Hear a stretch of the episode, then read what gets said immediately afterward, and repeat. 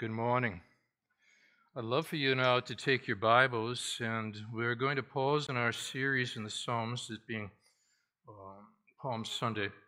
I'd love for you now to take your Bible and turn to the last book of the Scriptures, and that's the book of Revelation. And we're making our way to Revelation chapter 7, verse 19. Now, what I want to do is to be able to connect the dots, because as you connect the dots, you and I might remember that the Apostle John had penned these thoughts when he was observing the triumphal entry of Jesus Christ in Jerusalem. He had written in John chapter 12, verse 13, "So they took branches of palm trees,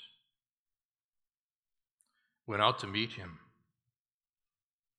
crying out, 'Hosanna,' which means, 'Oh, save us.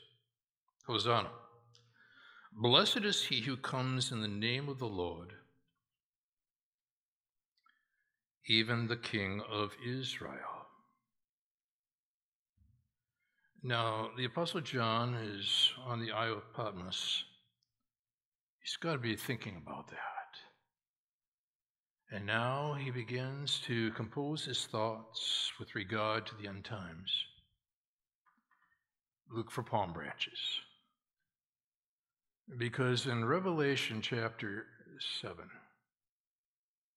beginning with verse 9, you find these words, and "After this, I looked, and behold, a great multitude that no one could number, from every nation, from all tribes and peoples and languages, standing before the throne and before the Lamb, clothed in white robes," mark this, "with palm branches in their hands. They're crying out with a loud voice, 'Salvation belongs to our God who sits on the throne and to the Lamb.' And all the angels were standing around the throne and around the elders, the four living creatures. They fell on their faces before the throne and worshiped God, saying, 'Amen,' which means literally, 'It is true.' Amen. Blessing and glory and wisdom and thanksgiving and honor and power and might be to our God forever and ever. Amen." Notice how he bookended the amens. "Then one of the elders addressed me, saying, 'Who are these clothed in white robes, and from where have they come?' And I said to him, 'Sir, you know.' And he said to me, 'These are the ones coming out of the great tribulation. They have washed their robes, made them white in the blood of the Lamb.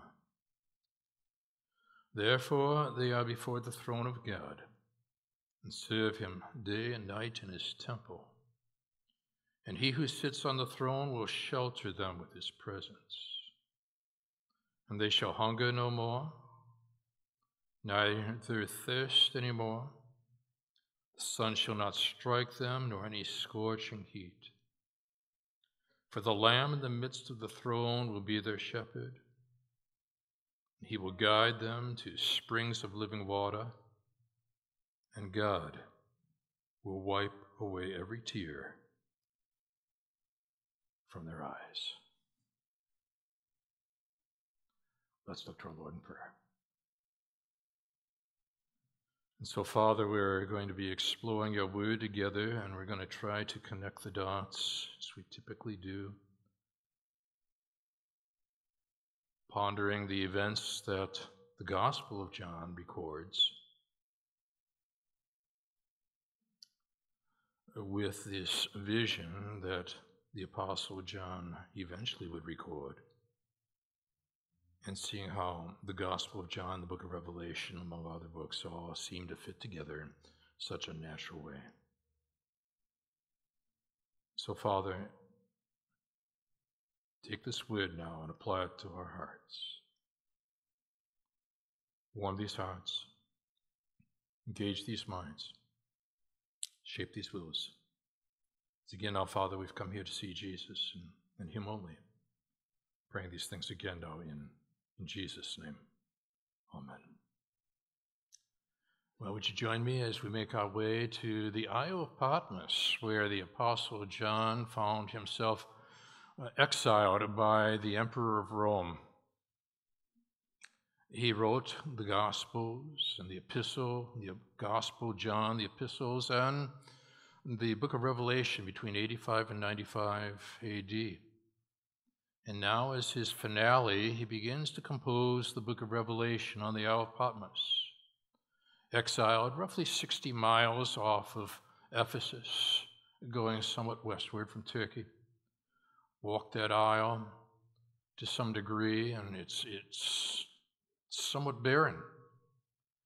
But when you walk, you reach a point where you make your way into a particular setting that historically has been viewed as the place, the cave, where the book of Revelation was revealed to the Apostle John. Now, you're going to want to bend a bit. I'm over 6 feet tall, and I had to do a little bit of bending to get through that door to get into the cave.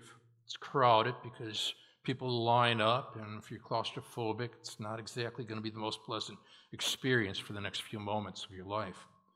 But tight as it is, you begin to ponder the significance of that setting where God had revealed his plan of redemption for all of history, and you're beginning to connect the dots.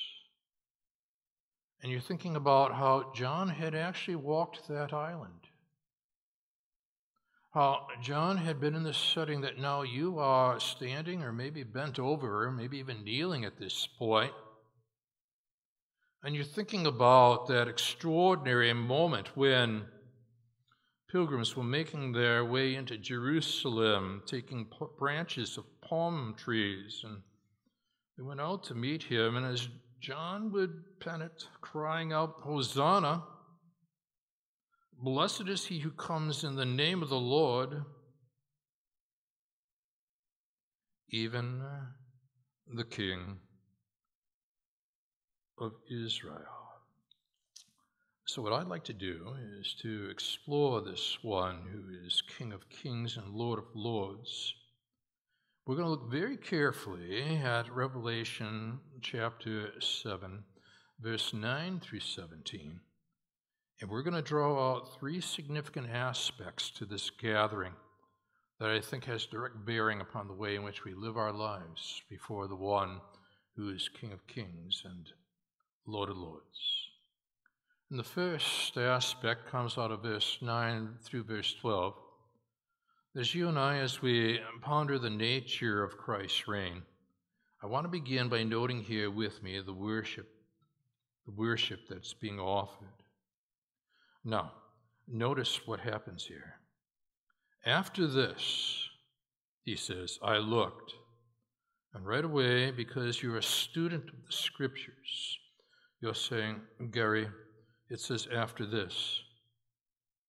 After what? Well, what we find is that John has been given an extraordinary vision, a vision of the four horsemen, and how all this would unfold. And as the vision of the four horsemen would begin to unfold, the prior chapter, chapter 6, ended with this statement, that the kings of the earth and the great ones and the generals and the rich and the powerful and everyone, slave and free, hid themselves in the caves among the rocks of the mountains. As perhaps John's in that cave at this point and pondering out what's going on.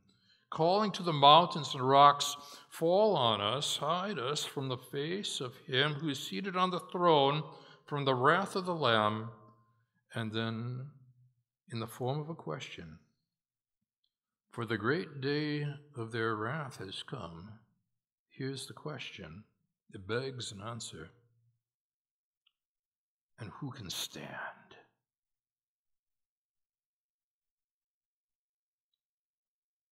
Check out verse 9 now. After this I looked, and behold, a great multitude that no one could number, from every nation, from all tribes and peoples and languages, standing.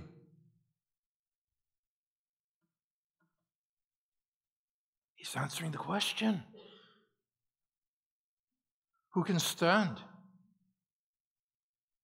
These ones saved by God's grace, this multitude that nobody can number, from every nation, from all tribes and peoples and languages, are standing before the throne and before the Lamb, clothed in white robes. And now you can almost picture at this point, as his mind goes back to that scene where there was this great gathering of people entering into Jerusalem, acclaiming this one they viewed as Messiah, the King of Israel. As he writes, with palm branches in their hands. You're connecting John chapter 12, verse 13, which he penned, with now what you are spotting here in Revelation chapter 7. And now this international community is gathered around the very throne that everybody anticipated, where Jesus Christ would reign. But you see, he had to go through death and resurrection to get to that point. And now the palm branches began to take on new significance. Make our way, don't we, to Jerusalem? And as we make our way to Jerusalem on a Palm Sunday, and there we have it. And now the people are gathered together. It's been happening. And there are palm branches in hands as this international community of people, sort of a prelude to what is still to come in that final day, are now gathered to ponder the significance of the one who came to die for our sins, on the third day to be raised from the grave, ascend to heaven, and now seated on the throne, the right hand, you see, the right hand of the Father.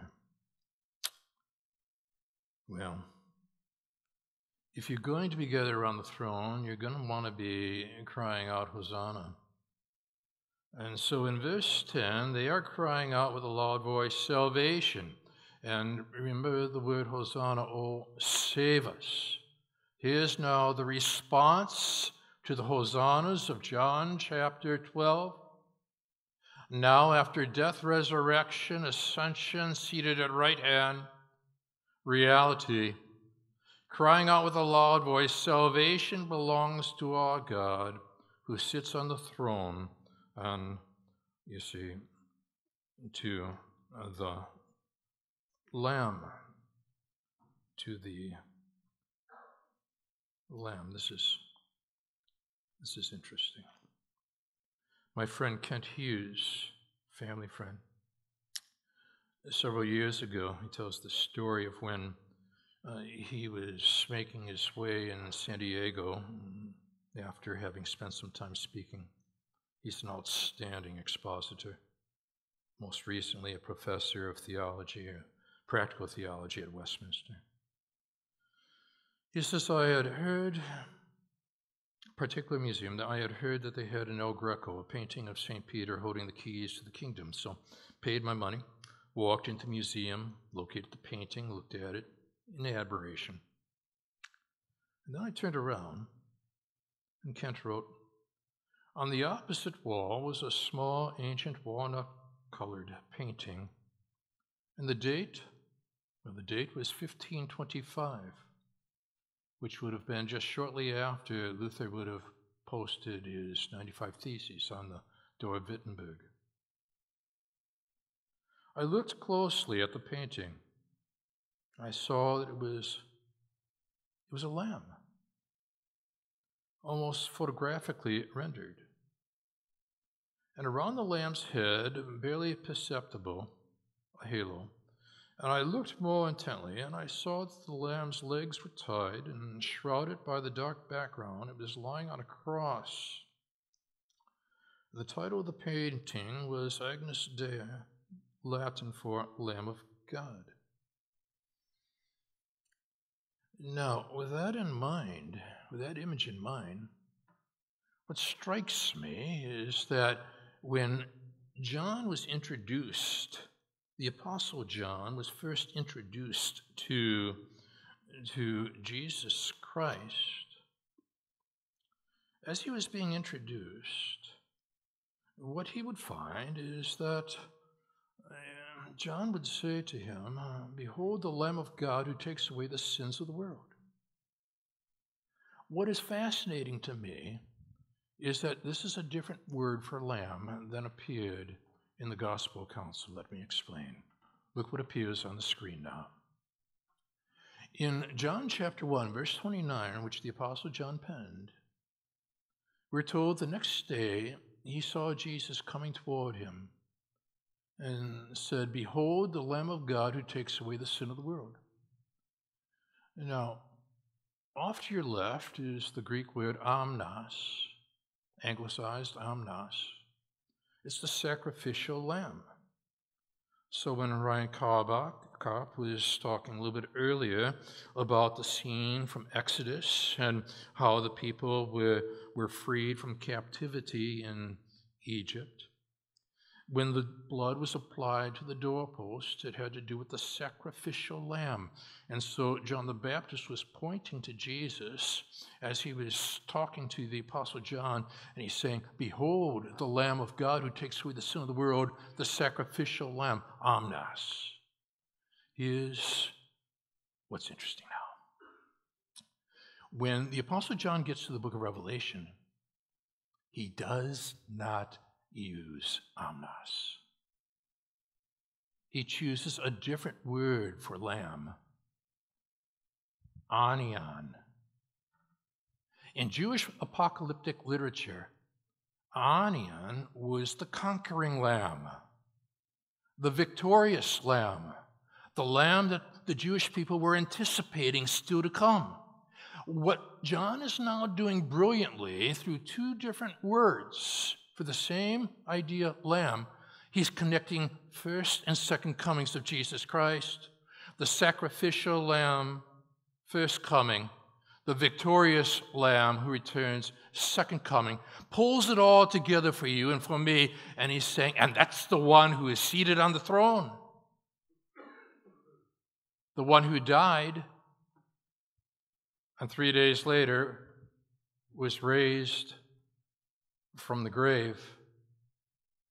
He intentionally uses a different word to link together, to pull together, to connect the dots of the death and the resurrection of Jesus Christ. That is brilliant.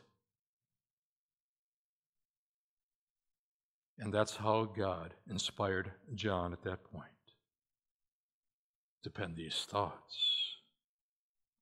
You take a deep breath, and you're thinking about the significance of what this means. And then, after pondering the idea that he is now using the anion in verse 12, verse 10, rather than amnos, he then adds in verses 11 and 12, and all the angels were standing. After the question was posed at the end of the prior chapter, and who can stand? He's answering the question visually. And so angels were standing around the throne and around the elders and the four living creatures. Well, not for long were they. You were so overwhelmed by the Lord, or till they fell on their faces before the throne, worshipped God,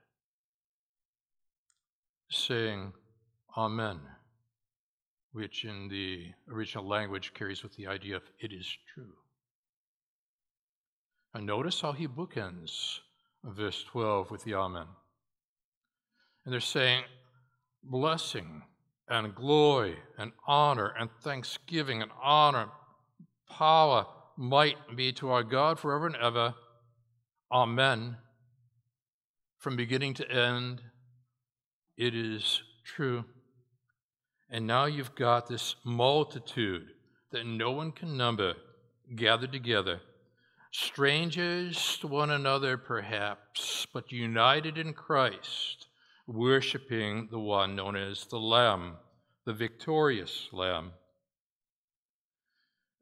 George Truett was a pastor in Dallas many years ago where Benjamin, our youngest son, lives with his wife, Jessica.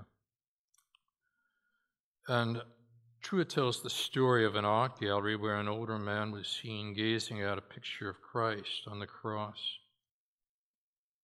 And almost unknowingly, as his lips parted, he uttered the words, "I love him."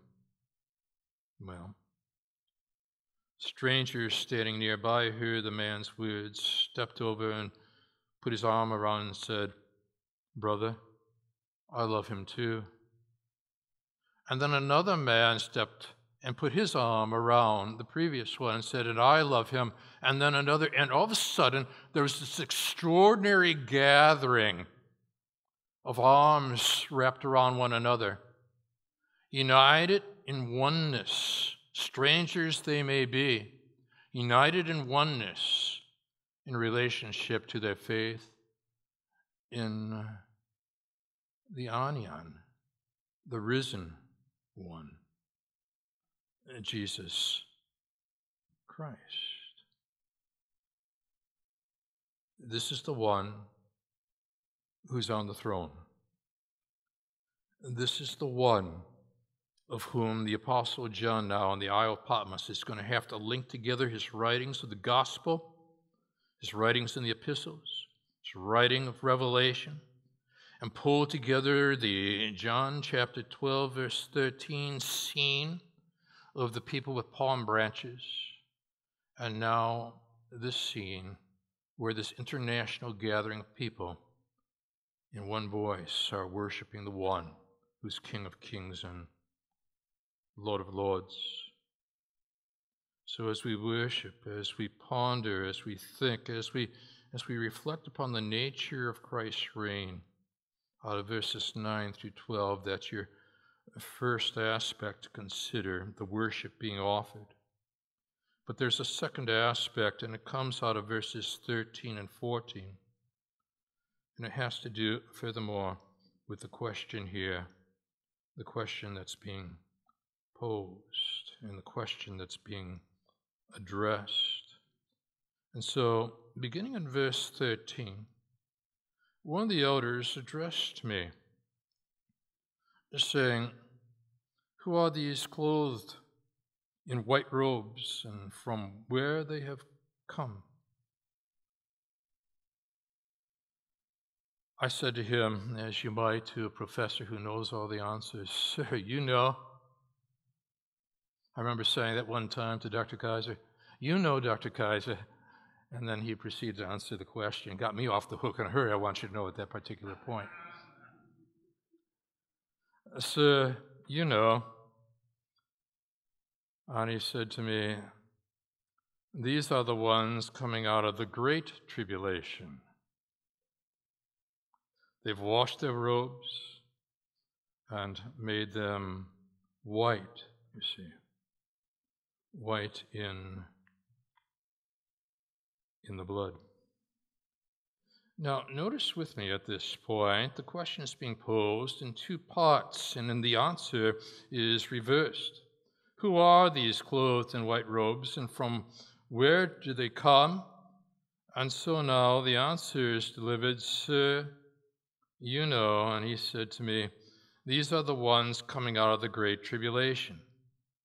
Now, what interests me, and perhaps interests you at this point, is that when you open the book of Revelation and you begin to ponder how it begins, we are told in chapter 1 and verse 9, there on the Isle of Patmos, John would write, I, John, your brother and partner in the tribulation, and the kingdom and the patient endurance that are in Jesus, who is on the island called Patmos on account of the word of God and the testimony of Jesus. Now, how do you understand this? John says that here I am, I'm a partner in the tribulation, and yet we're talking about these individuals in the Great Tribulation. And now, my second Monday study group, leaders in the church who join and participate in this, know what I'm about to say. This is an installment. The installment of persecution, the installment of tribulation that the Apostle John is experiencing, being exiled on the Isle of Patmos, is an installment that will lead to another installment, that will lead to another installment, such as in 1948, when the Jews were being persecuted and so forth. But then out of the Holocaust, they received statehood. Astounding.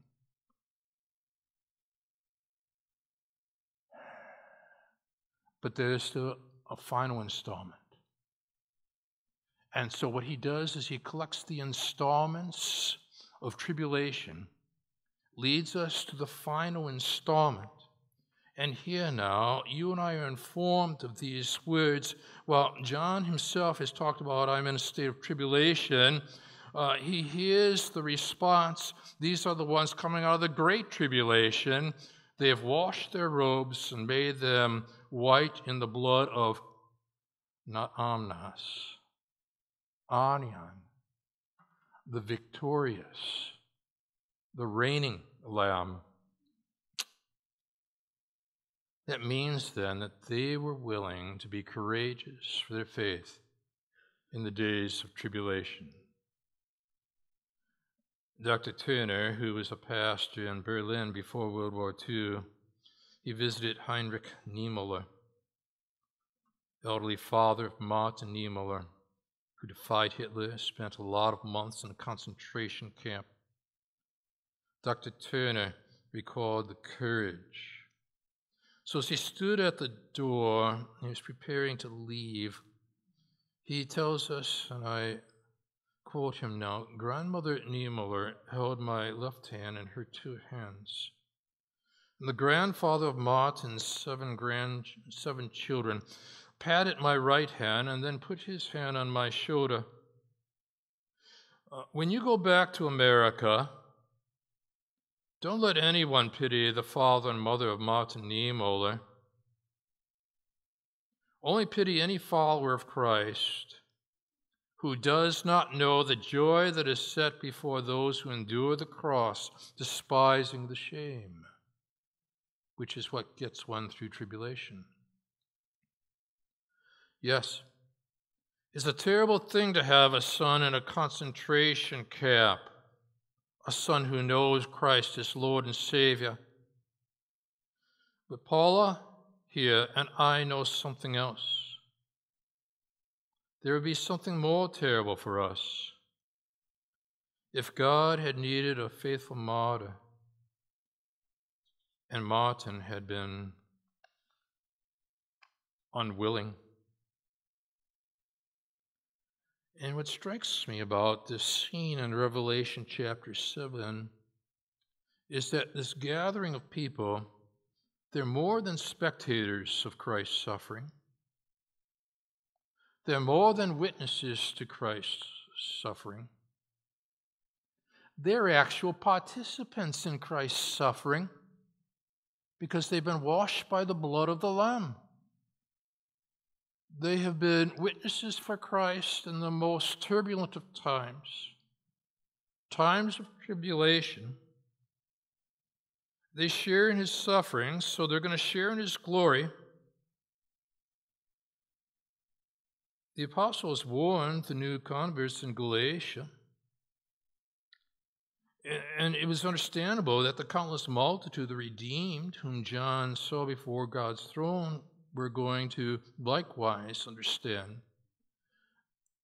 the idea of coming out of the Great Tribulation and as having washed their robes and made them white in the blood of the Lamb. But did people grasp that when they first held palm branches?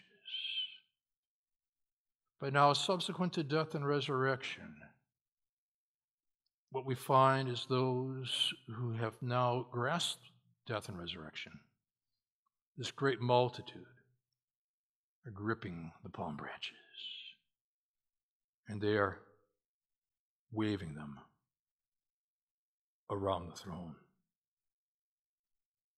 So when you begin to connect the dots of the Gospel of John 12:13, where palm branches were in their hands, with now this gathering that we are analyzing, you notice the worship being offered in 9 through 12. You spot the question being addressed in 13 and 14. Well, now you end with the perspective that's being given in verse 15 down through verse 17 at this point, where now further insight is offered regarding this crowd, and spot the S's with me.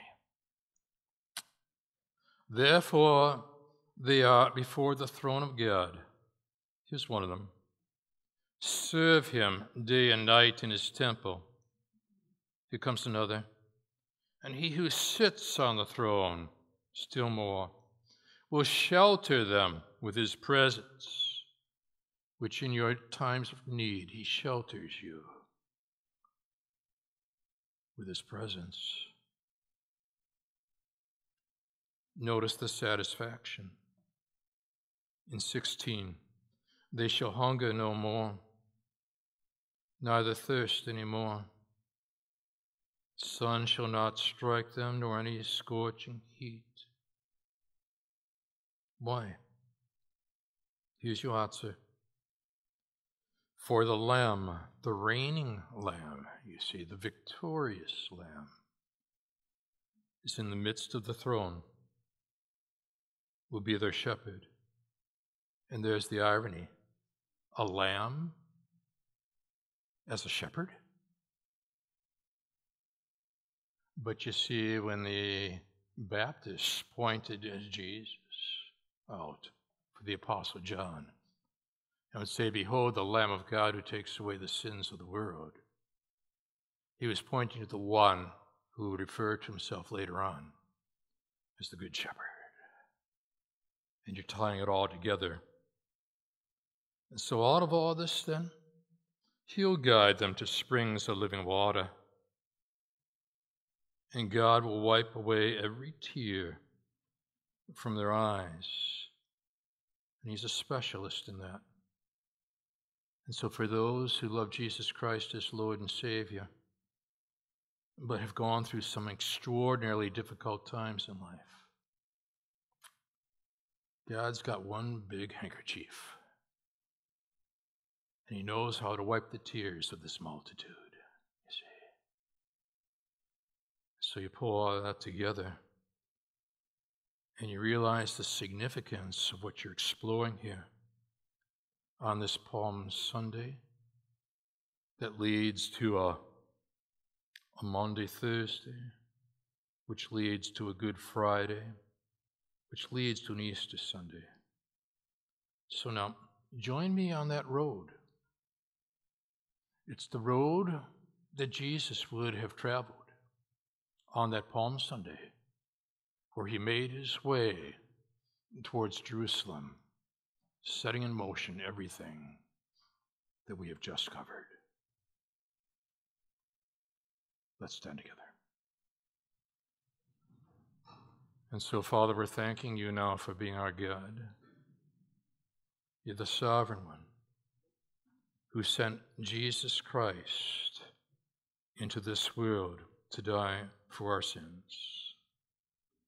And we're utterly amazed that the amnos became the anion, that the sacrificial lamb became the conquering lamb, that a first coming sets in motion a second coming. And now we connect the dots, and we see how all this fits together for your honor and for your glory. And Father, we give you all the praise. In Jesus' name, amen. God bless you.